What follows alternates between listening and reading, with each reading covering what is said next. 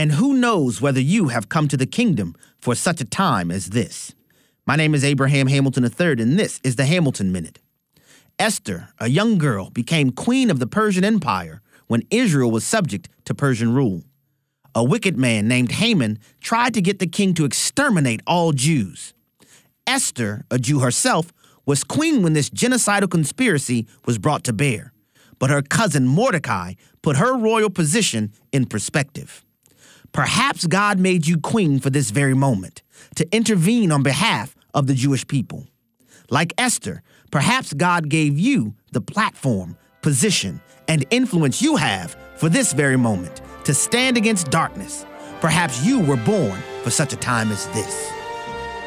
Listen each weekday from 5 to 6 p.m. Central for the Hamilton Corner with Abraham Hamilton III, public policy analyst for the American Family Association.